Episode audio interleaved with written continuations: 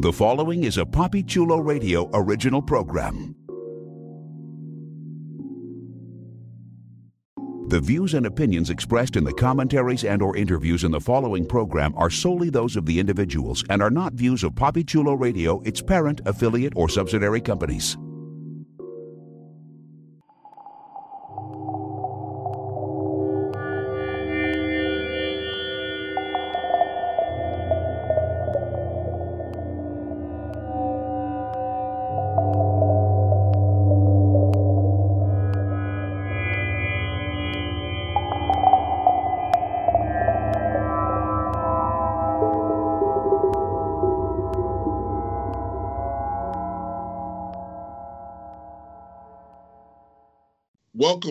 And fellow travelers of the world. Greetings from Lovecraft Country, a PapiChuloRadio.com original series. Papichulo Radio, pop culture on demand. Today is Tuesday, September 22nd, 2020, and I am your host and tour guide, Derrick Anthony. As we travel through Lovecraft Country, we're going to explore and dissect the latest episode of the HBO series. Please welcome my co host, Jeffrey Arauz. What does the fox say? Priscilla Rocha. Hey, everybody. And Vonetta Berry. Hello, everyone. Let me open the guidebook so that we can explore season one, episode six, which is titled Meet Me in Daegu and aired September 20th, 2020. Here's the official travel diary of our itinerary. Atticus stumbles upon a Korean nursing student during the Korean War, and he is unable to recall their violent introduction to each other. All right. Let us get everyone's initial reaction to the episode. Let us start with Vonetta Berry. Um, I really liked this one. It wasn't scary. Um, I love the foreign aspect of it because I like foreign films and I like hearing their actual um, inflections. So, yeah, I thought it was a great episode. Jeffrey, how about you? What was your initial reaction? I co-sign. Oddly enough, I, I kept on reading mixed reviews from people, uh, which I guess we can get into that. But uh, yeah. I I found myself riveted by the story. It was a little tentacle porny, um, certain aspects, which uh, which you know, no shame in the tentacle porn game. Um, and uh, I I really love learning more and more of like Asian and Pacific Islander uh, supernatural mythology. So seeing mm. sort of like a a, a, uh, a different layer to that uh, with uh, the Korean sort of supernatural mythology is, is was really interesting. In high school, I had a lot of Filipino friends, and uh, it was always fascinating to hear, you know, like the woman in white and this and that or the other, like you know, just the the um, the urban legends and, and things like that uh, that um, that they experience. It's one of the reasons why I love anime because we we see a lot of that come to life, and so to see it in live action was really interesting. So I, I thought it was a a pretty good episode. Priscilla. Man, I loved this episode. They gave us more insight into a character that we only caught glimpses of throughout this past and it was a little tentacle porny and it was very HBO. This episode was the most HBO we've had. Oh yes. The sex scenes sprinkled in everywhere we go. But I didn't mind it as much and I don't know, I felt even though it was like a little bit dark for take to do a couple of the things that he did, I felt it added more to his character, which is okay. where I felt a lot of people were upset eh, online. They were just kind of like, no, I can't support a character who did the things that he did, but I, I, I felt it just added more to his character, and it was hinted already. So you y'all shouldn't be surprised this happened. Oh, that's interesting. That's not the negative things that I read. That's interesting. Well, I also very much enjoyed the episode. I love seeing um you know, again, most of these episodes are like history lessons to me. So it makes me go and do a little research on this, that, the other.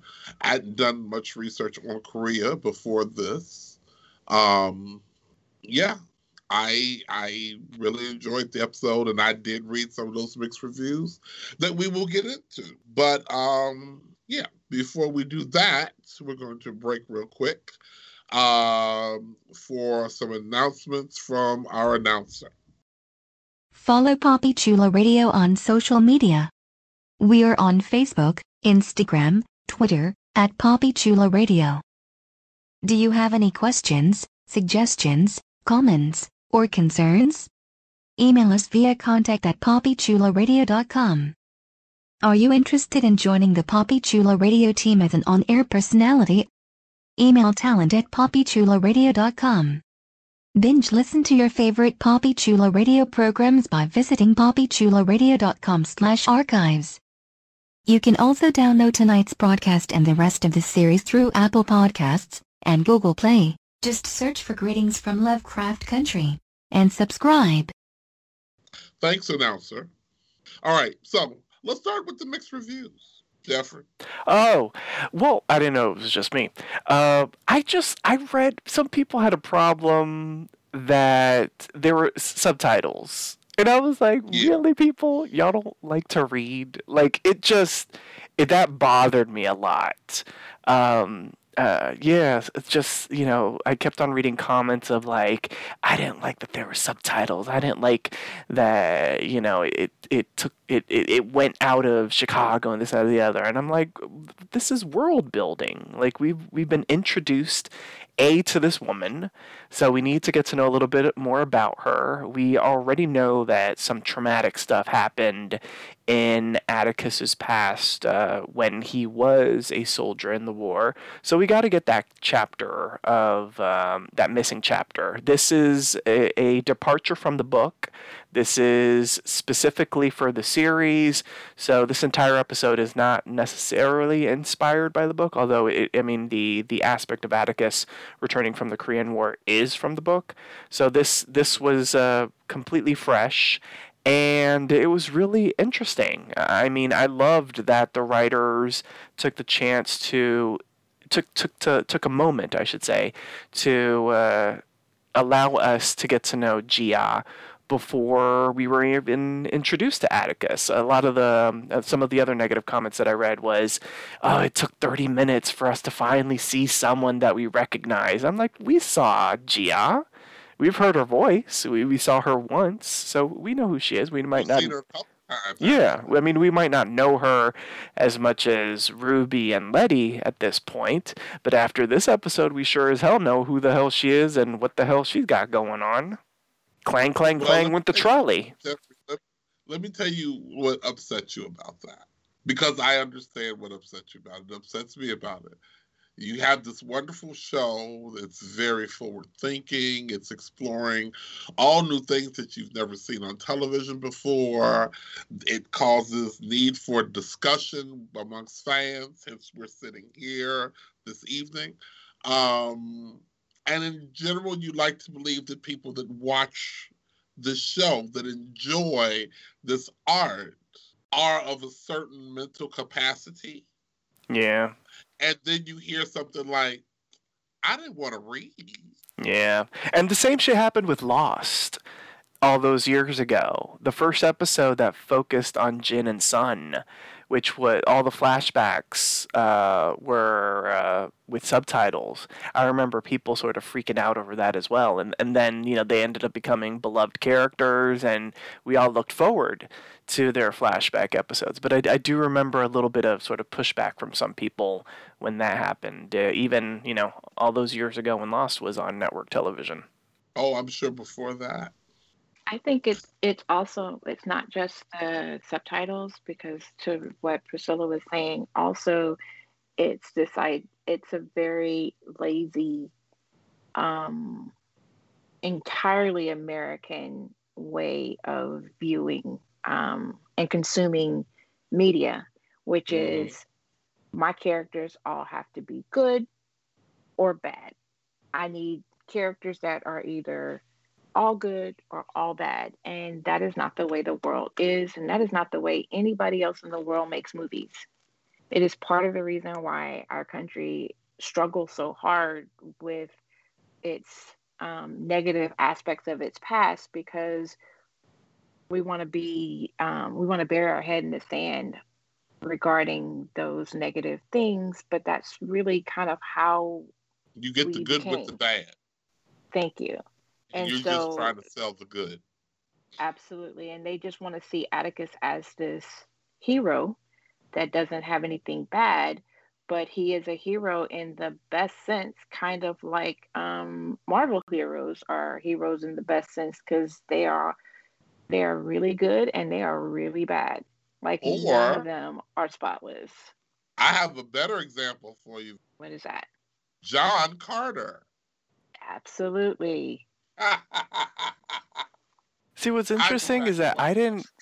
Priscilla mentioning what she heard, that was the first time I heard it. Like, and I read the comments, you know, I, I visit different websites and read the comments, and I hadn't read anybody having a problem with Atticus. Yeah. Go, go ahead, Priscilla. That, that one was yours. No, but in in the forums that I read, I they were people were like really upset with Atticus having changed in their mindset they're like i can't watch this show with somebody who is blatantly that evil. I'm like what? But this was hinted at already. You knew he came back from the war and he said i've done things letty. Like and that should have given you the hint as oh shit he did war crimes. Like you just you knew.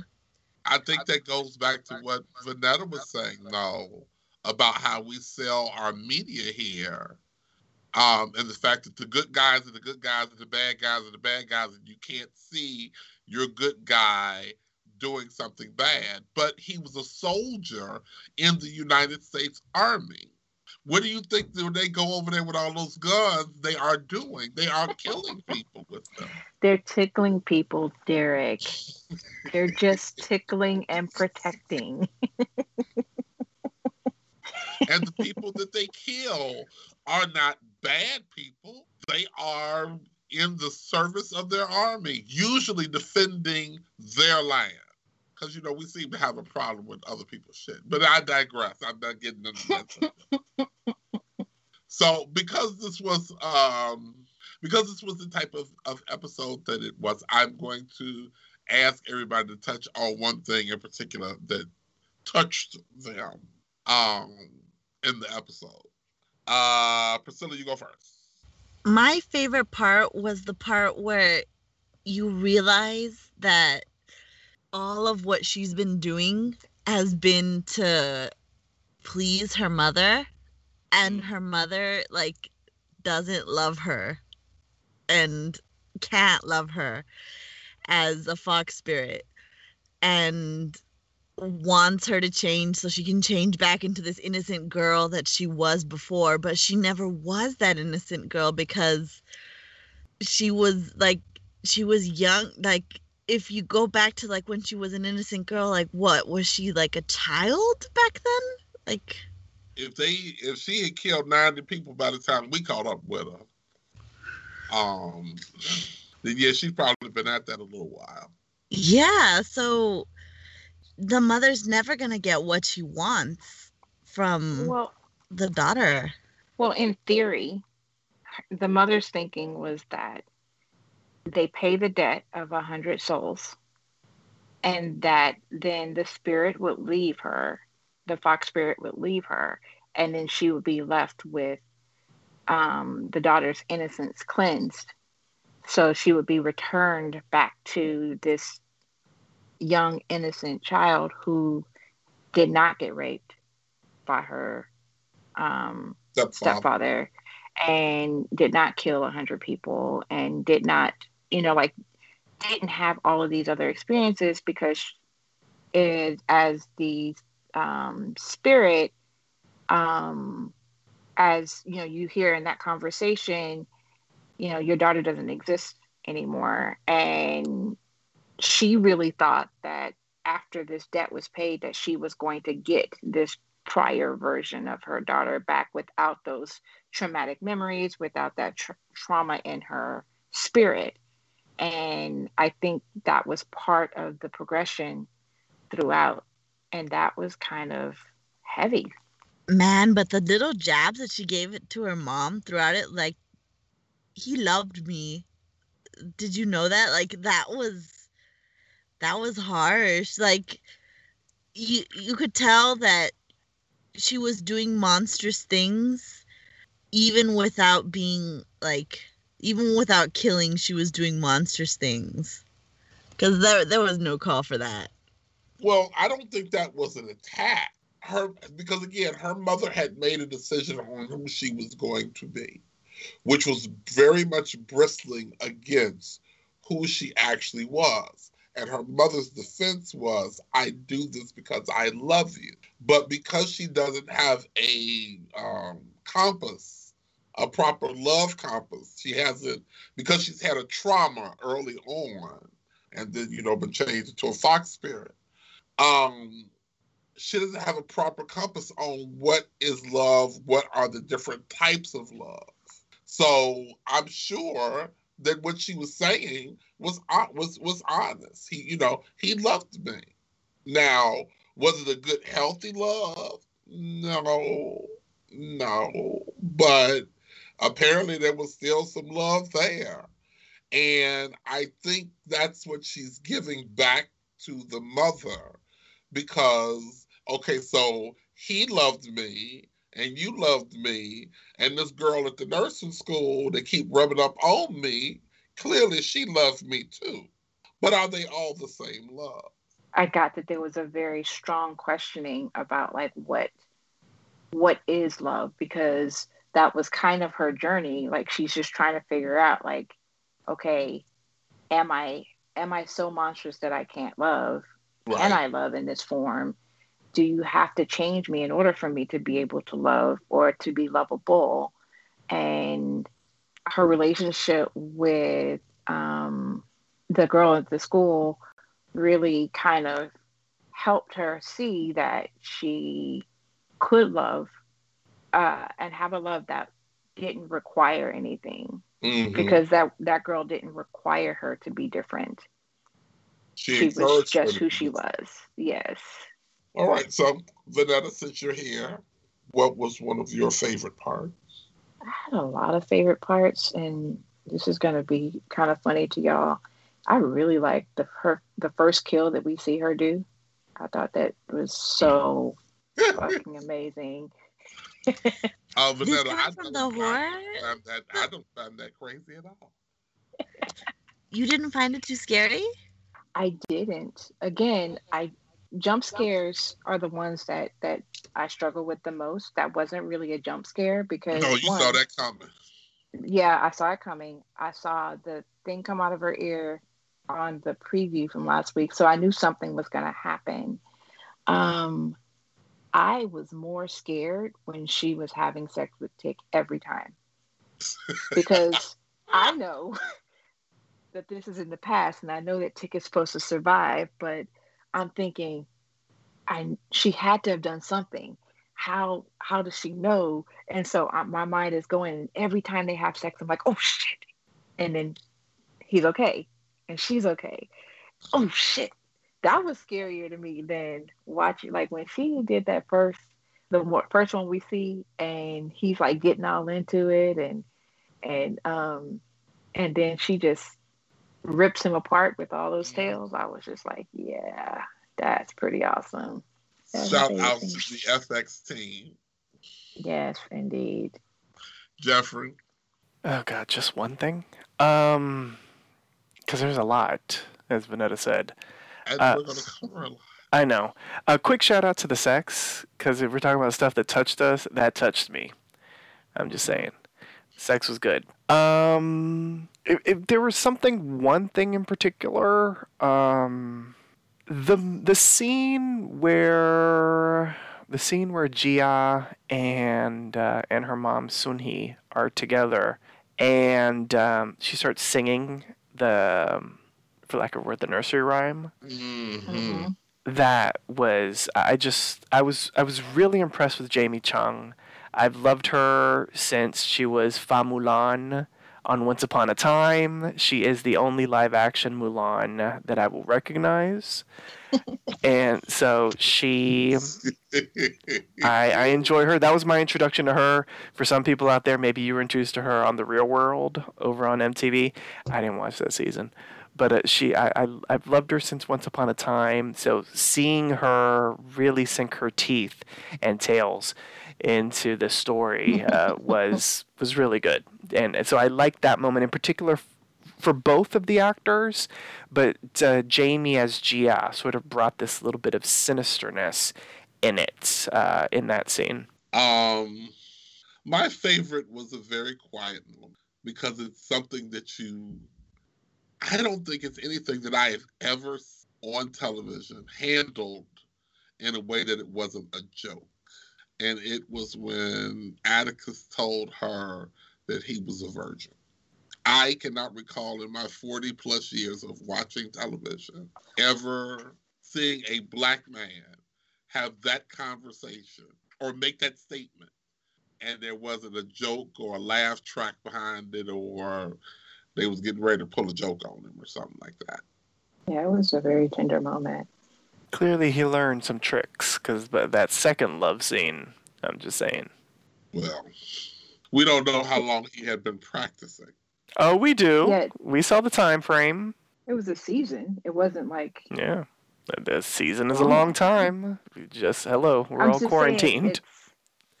Seasons feel like a long time. It's also the first time I can think of, since you mentioned this earlier, uh, Jeffrey, this was in my notes.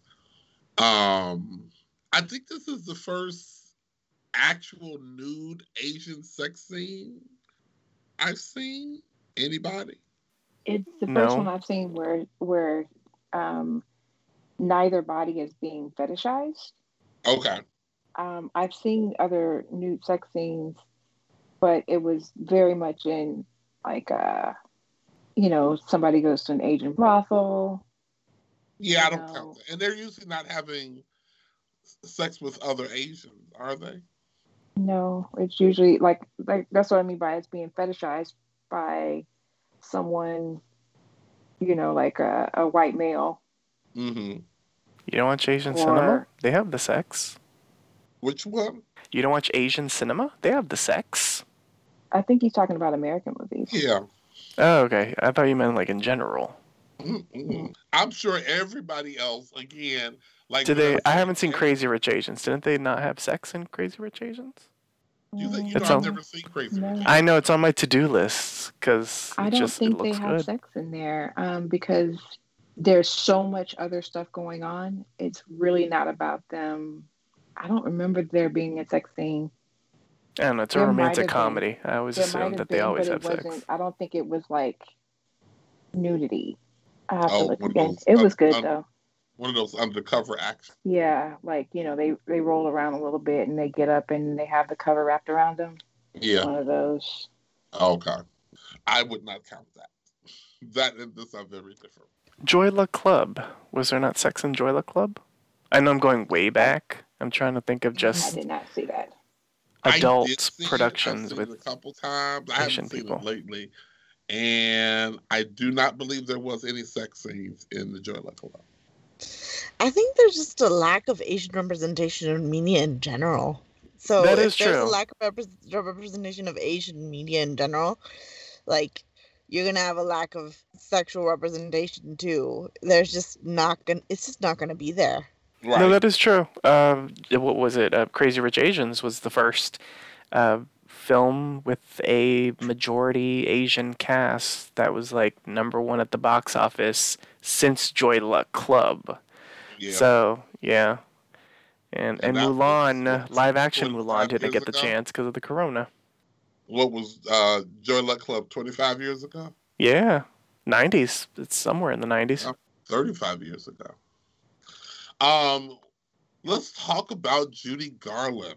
Speaking of things coming out of American media, that opening was great.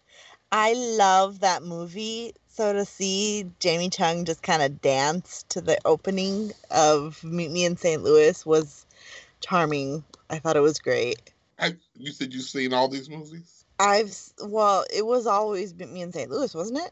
No, there were a couple different No, ones. There's a couple of different ones. And um, Summer Stock was the one that um, I myself have never seen any of them. The only Judy Garland movie I've seen is the one she's most known for. I have seen all of them because I went through a phase where um, back before cable and HBO and everything were the way they were, the way they are now. Um, Oh, girl, did you have like? did you, did you have Spectrum? Did you have on TV? Did I have what? Spectrum on TV. maybe it was Spectrum. I don't remember. I just know that we had um, we had American Movie Classics and the Disney Channel, which show all of these old movies, and I got really obsessed with Judy Garland and Audrey Hepburn when I was like a teenager and young adult. And I was just obsessed, and I watched all of these old movies because I wanted to know what references to these things were. Um, I felt it was really important that I not be left out of conversations because I didn't know a reference that other folks would use. So I became obsessed with learning these things and watching these movies so that I wouldn't be left out of conversations. That was AMC and TCM. Disney Channel did not show Judy Garland or uh, Okay. Audrey Hepburn. I know it was one of those stations that we had, and it was just like at any moment of time, you would just be able to watch all of those old movies. It was really great. Jeffrey, have you seen them? As much of a cinephile as I am, I actually haven't. I I mean, I'm aware of the movies, but I, I've just never seen them. Um, there are other like Rodgers and Hammerstein musicals from the time that I've always really wanted to see, but I've never seen. Um, they've always, you know, they're, they're sort of on my imaginary list in my head of movies that I should watch, but um, I've never seen them. Uh, the only one that I've seen is uh, The Wizard of Oz that she stars in. Um, what did you guys think of the meeting? Oh, it's like speed dating. For an I thought engineer, That was cute. Yeah, I was wondering if that's where speed dating came from. Her Yeah, I- I were felt bad for her. I felt bad for her. She kept on getting the X. Even after that boy, they connected, and he was like, "Nah." like, no. So I read this. review. Well, um, I did. I read a couple of reviews today, and um, also there was an interview that um, Jamie Chung did, um, where she's talking about that that scene, and like um, one of the writers was saying that they kind of wanted to allude to the fact that. Um, so Judy Garland had kind of had this like um, queer identity thing happening. And so the fact that he was into all of the American movies and things that she was into was like a nod to saying that he may have been queer. And so um, when he matches with her friend, um, she comes over and she says he's probably as dull as dishwater, but uh, as ditchwater, but at least um, like I have no idea why he choose why he chose me, but you can you should come and get some eye candy, right? And so that idea was that maybe he just um, picked someone who he had nothing in common with, so he wouldn't be found out. That was interesting. I thought about that. I was uh, was happening as well, but then they never really followed up with it. So I was like, if that's what they were doing, I mean, I, I guess it was a subtle little thing. Um, I I was questioning Youngja. Um, I, I know that in, in different cultures, intimacy is is different, especially and also with the times. Um, I, I feel like uh, intimacy uh, between friends uh, was very different uh, 50 years ago, 100 years ago, et cetera, et cetera. So, but I always kept on looking at Youngja and how she would react to Gia. Because initially, when she was introduced, I was like, is she going to be like the mean girl? Because there were always these looks between Jia and Youngja. And then when they befriended each other, I was like, oh, okay. So they're, you know, they're showing, uh, you know, this strong female bond. I did feel that there was a sexual undertone. But then I did too. Yeah, yeah, yeah, but then but then it kind of sort of fizzled because it, it seemed more so that the undertone was that she was in essence a communist sympathizer or if not a communist sympathizer straight up communist and and the for me at least once that came out no pun intended um it, the, the sexual undertones kind of disappeared See, for me, it didn't fizzle. It when um they stopped when when they hung the first communists, and that scene where Mi Hung and um um what's her name? Who Youngja and Gia? Yeah, Gia. Thank you. Um, when they sat there and had that conversation, and Myung tells her, "You, you know, you you can't be what your p- people want you to be. They want you to do that. You need to be who you want to be." And she was rubbing that girl's arm, mm-hmm. and she said something about not making monsters. You know, not turning us into monsters, not making monsters out of us. We are different, and it's okay to be different. I think what happened was that whole monster thing hit her. So it wasn't so much that it fizzled or the sexual tension wasn't there anymore, it could only be there from one side. Because yes, you're different and I'm different, but I'm a different kind of different. And so we can't even go there. I don't know. We might be looking at it from a 2020 standpoint. And I know that, okay. there are a bit, I don't know. I, I know that the, that we I mean clearly we um we figured out Montrose and all that kind of stuff. So so we have been right about certain things. I don't know. I, I was trying to like I watch rewatch their scenes, and I don't know if if Youngja was supposed to be queer. Um, I don't know. I, I don't know if we'll ever find out. I mean, clearly, I mean, she's dead. so I don't know if we will ever. Yeah, she's dead. She was getting a whole teeth extraction.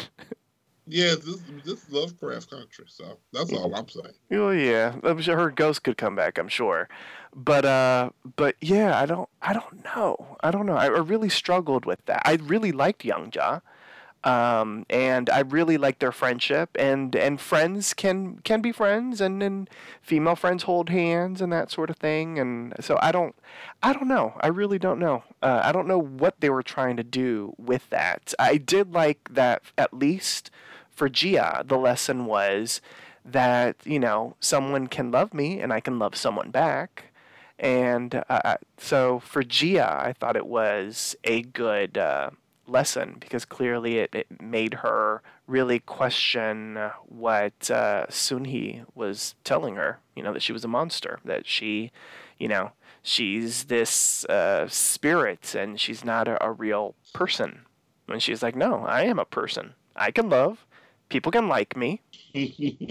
I think it also speaks to how we think about victims and what victimhood looks like.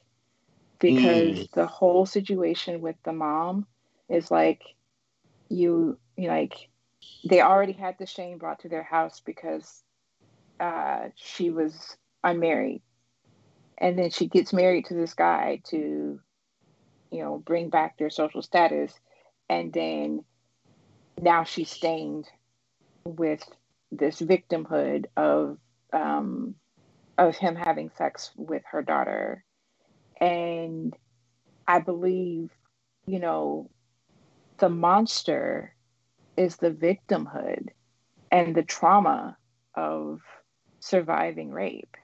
That's what it felt like for me. Like, um, obviously, there's a real monster inside of Gia. We know this. We saw the tentacles and everything. But um, we could also see it as um, an allegory for, you know, the, the monster of like what it what happens to a person when they are confronted with sexual violence. And um and how do you how does a family deal with it?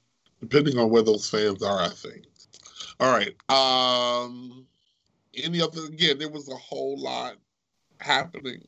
I didn't make a full list this time around because i knew everybody was going to want to talk about some favorites we'll do one more round of that and then i have to um throw a theory out there. I liked the friend that Tic had, the Asian friend, the one that was just kind of like, yeah, you're never gonna have him say that he's that he knows Judy Garland unless he was his butler, and I'm never gonna be um in America okay because they call me a gook. Like, I thought he was interesting, and I wish we had gotten a little bit more of him. Does anybody does does everybody think this this show is only going to be one season? I go back, back and forth with that. But there's only what four more episodes left. Yeah, I go back and forth with it in my head. Um, part of me is like maybe it'll be a season like Watchmen. Uh, from my understanding, because I haven't seen it yet, I know horrible me. Uh, but from my understanding, it, it is a full story, but they do leave a couple of dangling threads, sort of like what if if they were to continue it on. Is that am I correct in what I've sort of gathered um, about Watchmen? I I don't know that I would agree with that. Um, it did I not feel they, like a complete story. I think they gave no, no. I think they gave you a whole complete story, but they wrote it in such a way that there was ever only going to be one season of it. Okay, so because with, the story that they tell, you can't top that story. You can't go anywhere else with that story. Okay. So with this one, they it, it does seem like they're tackling the entire book in this first season. They have expanded. They have uh, this whole episode is an expansion. This was not in the book at all. So they have expanded and they've proved that they are able to expand and make it interesting. They have updated stuff and tweaked things. They've killed characters earlier than in the book. They've kept characters alive later on and then in the book. They've changed things, combine characters, and this, that, or the other. So I, I feel like if they wanted to, they could write some more. I mean, racism spoiler alert, racism didn't stop past 1954. There's there was still racism in 1955. I know, shocker. But I don't, I don't shocker. I don't think they that they may necessarily finish this book in one season. It does based I mean this I'm not going to go into spoilers, but based off of just episode titles, it, it looks like uh-huh. it looks like it's 100%. Well, this like, dude can write yeah. another story, just like um, George R. R. Martin. Oh wait, he didn't. Never well, that's funny. uh, that is hilarious. But um, I mean, they can always expand. I mean, Lovecraft, just Lovecraft. Period. I mean, there are many books that they can interpret. I mean, they don't have to necessarily fully go by by the book that um, that they're uh, interpreting. I mean, the theme is is Lovecraft, so there are other Lovecraft uh, creatures and monsters that they can incorporate into 1950s and uh, you know showing the horrors of racism and and and you know the the other horrific creatures around. Like i could see them continuing it on if the showrunner and the writers and the actors wanted to continue on. But i do think at the end of the season you know, I mean, the final episode is called Full Circle. So I, I do think we'll get a full circle moment and um, they will have completed the entire book by the end of the season. Oh. My hope is that they do leave some dangling threads, you know, so that HBO can renew it. I mean, it has been incredibly popular. Oh, they gonna leave, they gonna leave dangling threads. It's all yeah. kinds. I mean, that's what I'm saying there's only four episodes left. I know the next one focuses on one particular character, which leaves you three. One of them is a time travel episode. And the one before that is so, features another particular character. So that leaves you with two. And there's too much going on to properly close out every storyline that you have. I don't know. Ones we have right now I don't disagree. I hope that there's more. I feel like it probably will. Uh, like uh, I see this being incredibly successful at the Emmys next year, at least with nominations. Jurnee, Wound Wunmi, and at least uh, uh, Ingenue will be nominated. Period. Because I feel like the next episode is just going to be spectacular for her. I'm just saying. Oh, we haven't heard that before from them. I know, but it's coming, and I didn't disappoint with Wunmi's. I'm just saying. Am, am I next in saying favorite stuff? Yeah. I'm asking. All right. So, what haven't haven't we talked about that I really liked? Um, so we mentioned the the relationship between the friends. Um, I, I love the mother daughter dynamic as sort of um, contentious as it was throughout the majority of it. At the end of it, when in essence Sunhee kind of accepts Gia, uh, or not Gia, but but the um, the oh gosh, how do you pronounce it? The um, the uh, Kumiho? Kumiho, yes, the Kumiho in Gia. I thought that was really powerful. I thought, uh, well, the sex was was good. Um, the final one, though, when we saw her see Atticus's past as well as his future, I thought was Hold incredibly. Hold on, hold on. Stop. Well, I just want to say I thought it was incredibly fascinating. That's all I will leave. Okay. And then the the conversation at the end with the Mudang was fascinating as well. I'll just leave it at that because I don't know if you're going to go into that, which probably you will because she talks about stuff. Um, yeah, I, I thought it was beautifully shot.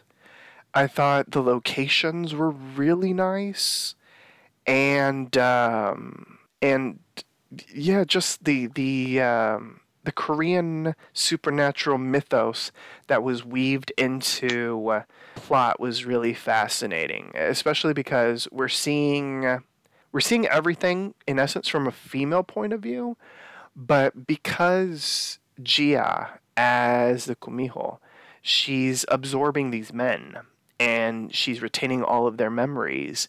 We're seeing her we, we saw her learn about love through the male perspective, through these male oriented memories, and having her then learn about love as a female, you know, from her own perspective, I thought was really fascinating as well.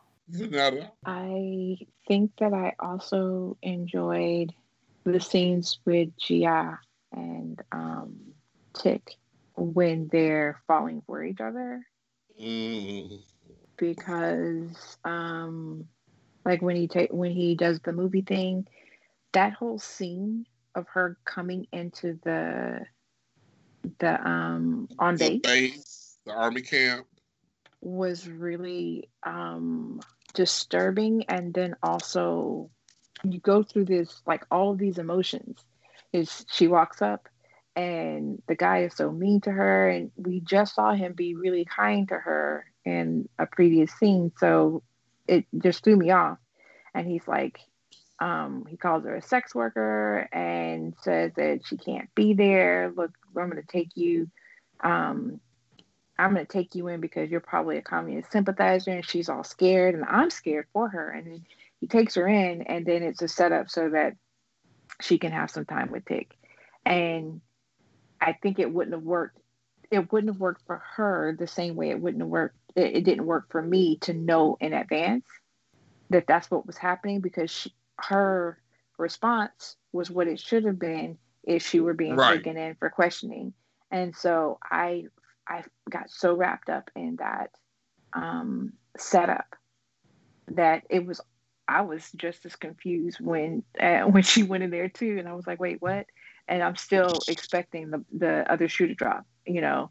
Um, but then you know he you know the movie starts and it's really great, and I just really liked um, I liked that scene, um, and it does what Lovecraft does so well. Um, Lovecraft Country, rather, um, it it gives you like the people who couldn't understand that Tic would do the things that he did in this episode act like they haven't been watching this entire show, which is they set you up with with this really negative expectation and hit you with a positive. They set you up with a positive thing and then hit you with a negative. Like it's it's incredibly disorienting, but also very much like our life is, especially here in 2020. So um, I think that's what I liked about that scene. Okay, I agree with you. They have not been they have not been paying attention. It's been real surface for them. Um, let me just say my other yes. favorite part. Um, again, is Tic. It's when he um is laying in the hospital bed when he initially gets it. He's trying to read and his glasses are broken, and then he's just he's having almost having a temper tantrum and almost he had a temper tantrum he totally Thank you. he totally threw his glasses and just kind of like flopped his body around like a temper tantrum it makes you think about how young these cats are who they send off to war mm-hmm. you know yeah, they are adult in body, but most of them have never faced what one might face in war. Do the things that you're being told to do, like you know, shooting a chick in the face just because. Um, so yeah, again, props to the, actor for all that uh, vulnerability that we almost never get to see coming from male black male black characters. All right, Jeffrey, you had two more things. Yes, the the first thing was because we're we're we're watching an episode that's taking place in uh, South Korea.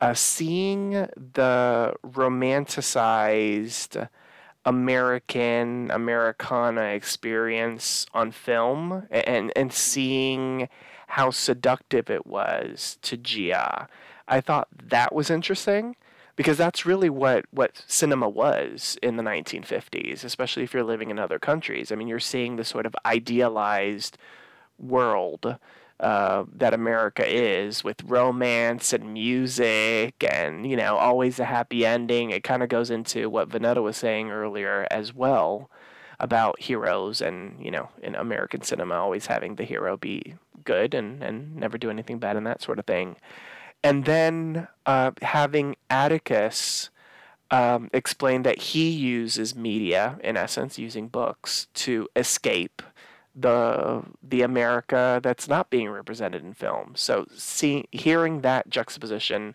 seeing how they bonded over that that was really nice.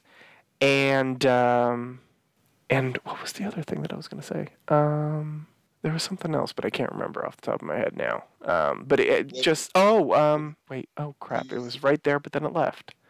Um, use of Judy Garland at the end of the episode? Well, uh, you can bring that up. I I thought it was good too. Um, I didn't recognize her voice. Uh, but I guess all the, the alcohol and the cigarettes. Yeah. you know? Yeah. Uh, so you you because I wasn't sure it was her first either but then I had to really pay attention, and it sounded like a mix between Judy Garland and Liza Minnelli. Mm. Mm-hmm. See, I figured it had to be her just because she was just so heavily featured in the episode yeah. that it would make sense. And and hearing what she was talking about from the little that I do know about her life, it just it made sense that that that's that that was her and that she was in essence talking about being a woman and and um, you know how the media treats her, how the fans treat her, and that sort of thing. And it really did work well. Uh, they're doing yeah. they do a spectacular job with just finding these quotes, these you know these long form uh, audio clips from the past that just work really well as narration for whatever's going on on the screen. Um, that was brilliant. Uh, you know, kudos to whomever is in charge of the archival department on Lovecraft Country because they've been doing a really good job. And and I have heard a mm-hmm. few people that say they do not care for the voiceovers. It takes them out of the show. Really? But all the voiceover, in essence, sort of doubles down on whatever is being shown, and sometimes it even explains a little bit of what's being shown. So I, I don't. Yeah, I don't understand why anybody would have a problem I with it. I wasn't one of those people. okay, no, no, I know that, but it's it's strange and and it's weird because if you think about Judy Garland, I mean, I mean, this show has been, you know, showcasing the black experience in the 1950s, in particular here in the United States and now abroad. To have the whitest of the whitest of the whitest ladies you're doing the voiceover in this episode, but yet still making it so relevant with what was going on on the screen, I, I thought was brilliant. But I think the reason why they used Judy Garland at the end is because it was that fantasy versus reality thing that was happening. They showed her movies all through the episode, which was pure fantasy. And then the reality of her life in making those movies is is is is played for you in an audible version an audible version at the end. Mm-hmm. This is where all the glam and glitter and ritz and you know trolley cars got me. All right. So speaking of the end. Wait, can can um can Priscilla tell us her other favorite scene? Oh, I thought. I'm sorry, Priscilla. Did I skip Uh, she keeps coming off. Girl, I'm so, I am so sorry. I be trying to keep these names and who's done what and who went where. I apologize. You know, it was not personal. Go ahead, Priscilla. Nah, I just wanted to say that I loved the fact that it that their love stemmed from hate to love. That it stemmed from something as innocuous. Like, of course, it stemmed from him killing your friend, but like the relationship relationship started with her not wanting to read him his book and right. ruining the ending for him. and it was so fucking petty as hell. And I remember when I was watching it, like with my boyfriend, my boyfriend was just kind of like, What the hell? She ruined the book. You don't do that to somebody. And he got real upset over that. That's funny. That's funny. Oh, the second point I remembered as, as Priscilla was talking, just the idea of the monster, how we all have a monster inside of us. Some on the show literally, uh, but but the the figurative idea that we all have a monster inside us, which apparently was yeah. lost on everybody that hated Atticus in this episode. Which I don't understand. He was in war. Okay, so Jeffrey, I want to go back to something you said um, when you were talking about when when when she did accidentally release all all the all the tentacle porn. Unleash the hounds. Yeah. And she, she saw his past. Did you have something else with that? Well, no, I just I thought it was interesting. We saw, oh, yeah, no, we saw the past, we saw the future. Uh, I'm assuming this is where your theory is coming in. Yes. okay. I would love to hear it because your theories are spectacular. This is a little out there, but she only ever saw a person's life. She never saw a person's future before. What if this Atticus that, that she almost fed off of is not the Atticus we yet know? What if this is some time travel Atticus happening? Because she did see the future. I thought she said she could see someone's whole life, past in the she future of the people. Life, but she'd never seen anybody's future before. She had never seen anybody's future before because she killed them, so she they wouldn't have a future. So okay. the reason why she sees Atticus's future is because she doesn't kill him. And in the moment, the reason why she's seeing it is because she is literally pulling back with all her might to keep from killing him. Didn't she see the potential future that the guy, the first guy that she killed, with That's him like I... climbing Mount Everest? And yeah, like and having so... a full family, and I, I thought that was his potential future as well. Yeah, I thought that was his whole life because she's because she said she absorbed. That's how she knew all she knew about the stepfather because she absorbed all of their memory. I think he was married and was getting it on with this girl from the bar. Well, probably, but I don't know. Uh, I don't know. I guess I guess I'd have to rewatch that section again. I'm just gonna make a whole suggestion. But my whole thing. Oh, well, oh, yeah. episode one. Yes, you like to watch the first episode and then, until the new episode. I don't do it. I'll, I haven't done it the last few weeks. I started it today after rewatching episode six, and the same flower that Atticus gives her at the movie when, when he when he sneaks her in to show her the movie. It looks very much like the flower he bought in the first episode at the woman from the woman who had her baby and was selling flowers across the street from the hotel. Hmm, interesting. I will say two points since well since you mentioned Atticus. Number one, he hella downplayed to Leti about what happened. Uh, you know, did you love her? Oh, I don't. Uh, uh, no, no, no. Wait, uh, come on, man. So, dude, but what are you gonna do? Are you actually gonna tell her at the time? Yes, I loved her. Yes, that would have been if we're going to talk about him being, you know, a, a tender black man. He would have been like, you know, I lost my virginity to her, and it was a nice, lovely moment. This, that. I mean, he doesn't have to mention the tentacles, although by now she'd probably believe him. You know what I'm saying? After all they've been through, but um.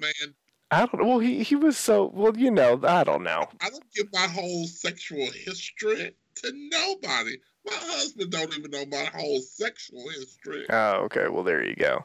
But um, I mean, he got a pretty good idea. I wasn't, you know, selling. I wasn't selling misused goods and no shit like that. Oh, okay. But as long as they were good goods. About that, that you might be in love. Oh yeah. So I lost my virginity. I don't know. He did hella downplay it though. He could have said something else without saying everything. I feel like he downplayed big time. But that's part of his trauma. I get it. Um I know exactly. No, but here's the thing, no one has mentioned it yet. So in one of the flashes in the future, Atticus is in bed with another woman that is not Leti. Yes. Dark a darker skinned dark skinned black woman. Yes. So yeah. I definitely peeped that. I freeze framed it because I was like, "What?" And I was like, "Wait, that's not. That's definitely not Leti, and that's not her." Okay.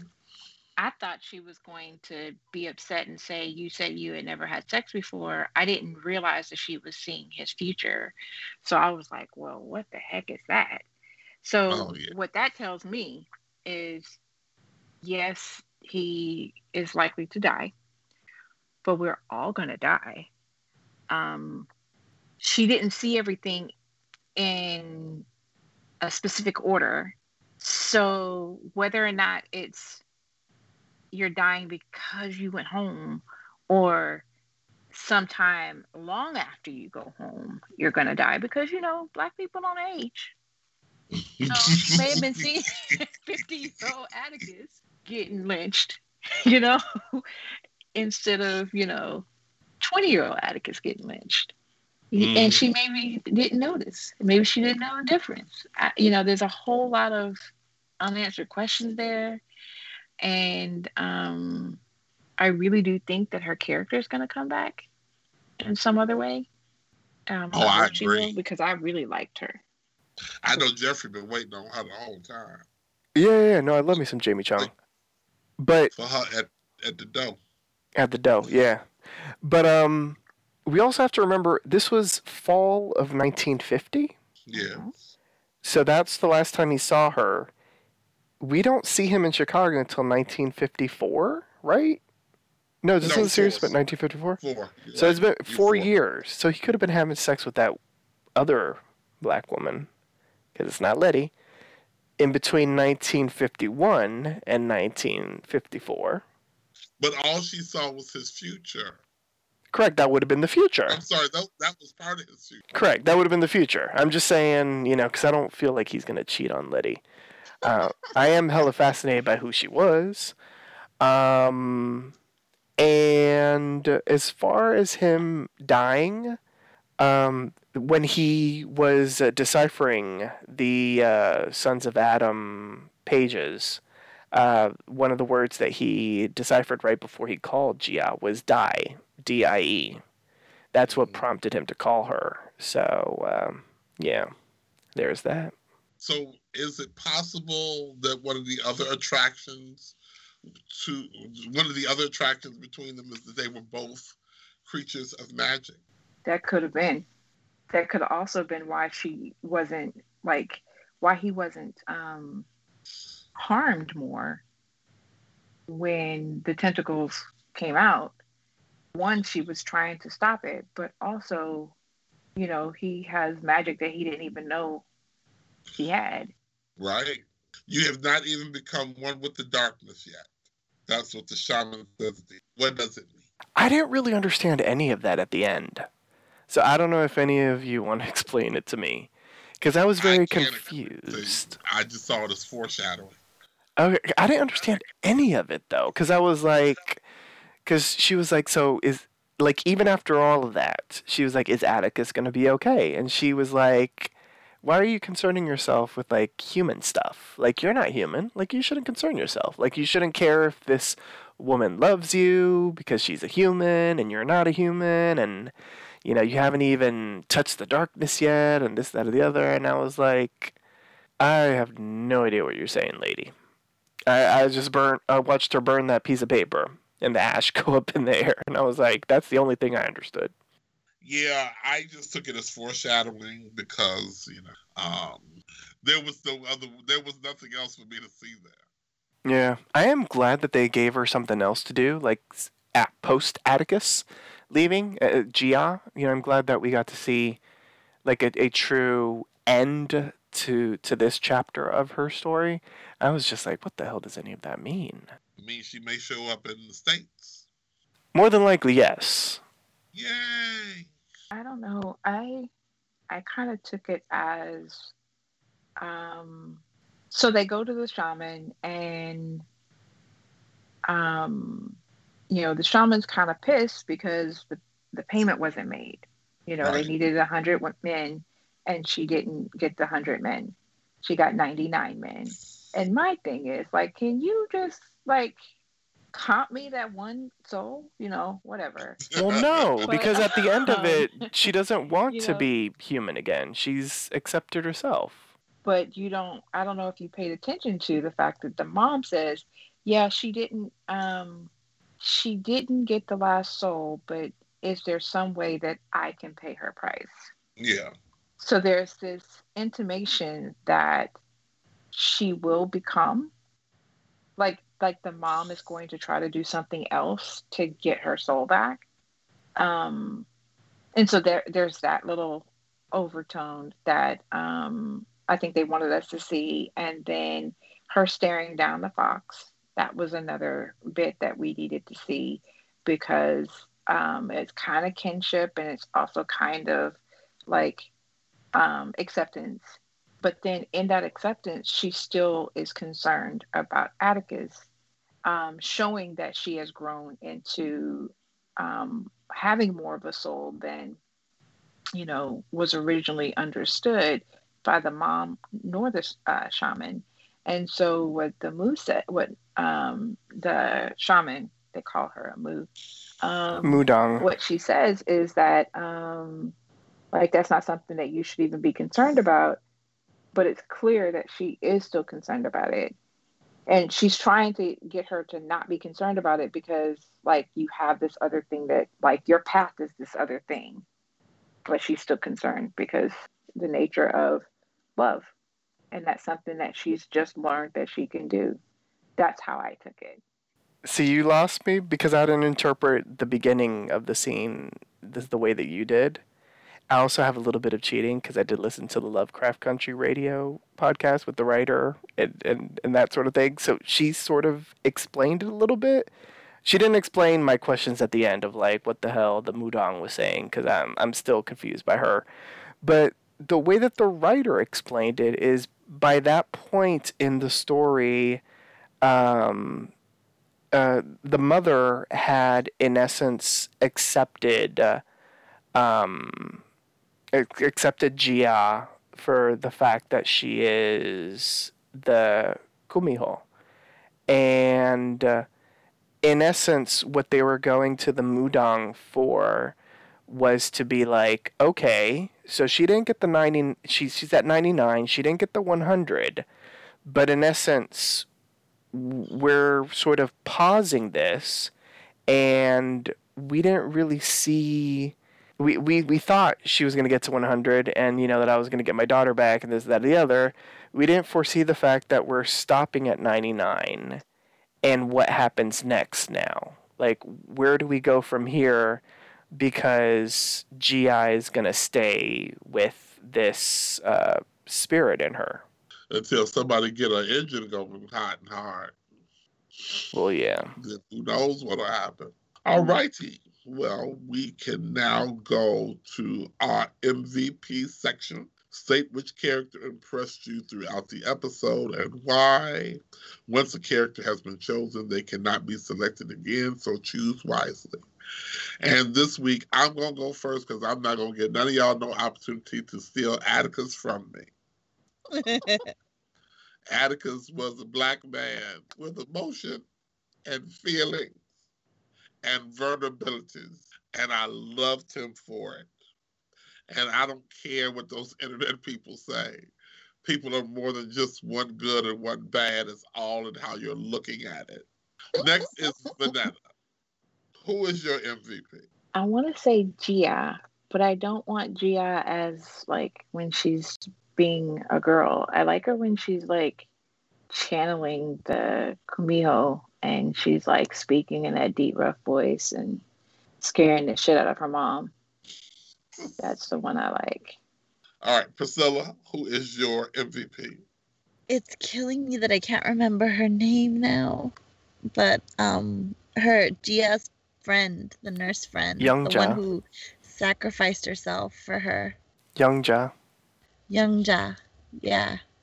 I thought it was noble of her. Like she could have kept silent and kept her cause true and all the nurses would have died, but the communist motion, the communist mo- movement would have kept ongoing without any data being leaked.